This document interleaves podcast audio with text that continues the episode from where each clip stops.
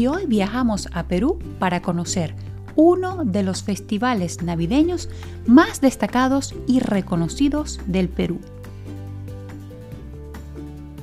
Y es que cada 24 de diciembre, la Plaza de Armas de Cusco se llena de vida con la presencia de más de 500 artesanos procedentes de diversas regiones del Cusco y otras partes del Perú. Estos hábiles creadores exhiben sus trabajos elaborados a lo largo del año para dar vida y color a los nacimientos en hogares e instituciones. Santuranticuy, que se traduce como cómprame un santito en español, es la feria más grande de arte popular y costumbrista del país. En el corazón de esta celebración se encuentra el niño Manuelito, el personaje central de la festividad navideña en Cusco. Adorna siempre los tradicionales nacimientos y cada año se acostumbra comprar ropa nueva para el niño.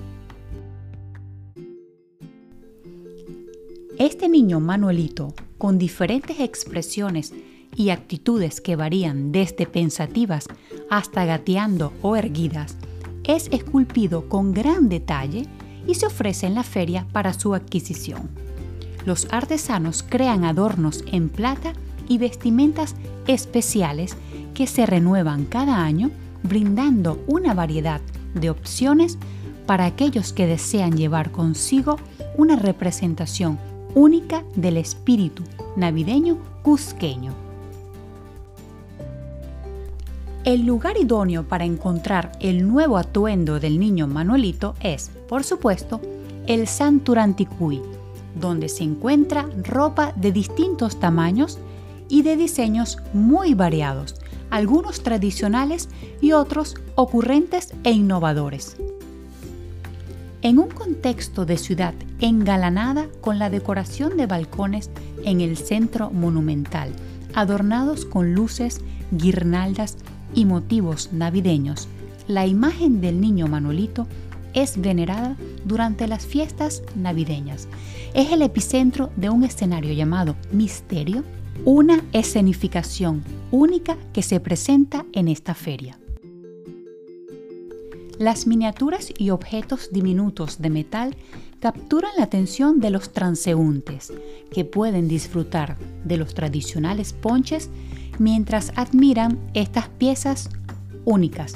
La presencia de imágenes de barro traídas desde distintos pueblos del Cusco agrega un toque especial a los nacimientos que se preparan en los hogares, destacando entre ellas las artesanías de barro cocido provenientes de Pucará, donde el torito se convierte en un símbolo distintivo.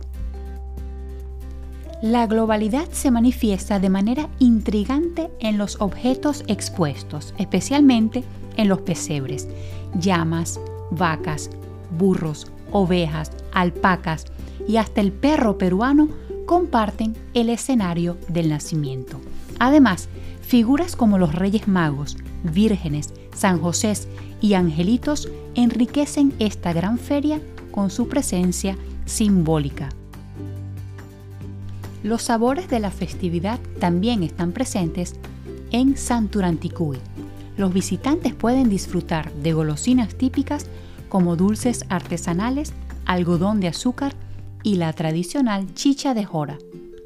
Al caer la noche en Cusco, el ponche caliente se convierte en una deliciosa opción para combatir el fresco.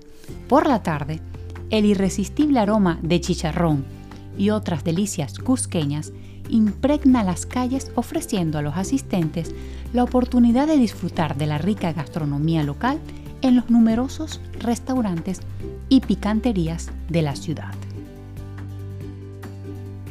La historia de Santuranticuy alcanzó su apogeo en el siglo XVII, un periodo de relativa estabilidad en la sociedad y economía coloniales, respaldado por un significativo flujo de recursos y la influencia espiritual consolidada por la Iglesia. Los talleres artísticos, originalmente gestionados por criollos o españoles nacidos y formados en América, tenían la responsabilidad de crear altares y construcciones. A pesar de esto, tras el terremoto de 1650 que sacudió Cusco, surgieron pintores criollos. En este contexto, la iniciativa de buscar artesanos locales dio lugar a la participación de indígenas y miembros de la aristocracia cusqueña. El 22 de septiembre de 2009, la tradicional feria de Santuranticuy fue declarada Patrimonio Cultural de la Nación Peruana. Este reconocimiento se otorgó por ser una de las expresiones culturales más representativas del catolicismo en la región andina del Perú. La feria, organizada por la empresa municipal de festejos del Cusco, se distingue por ofrecer un espacio ordenado y funcional, con áreas señalizadas y bien delimitadas. Así concluye nuestro episodio a través de la tradición del Santuranticuy, una festividad que fusiona la riqueza cultural del Cusco con la expresión artesanal y artística de la Navidad. La mezcla de tradición, historia y creatividad en esta feria nos recuerda la belleza única de la celebración navideña en diferentes partes del mundo.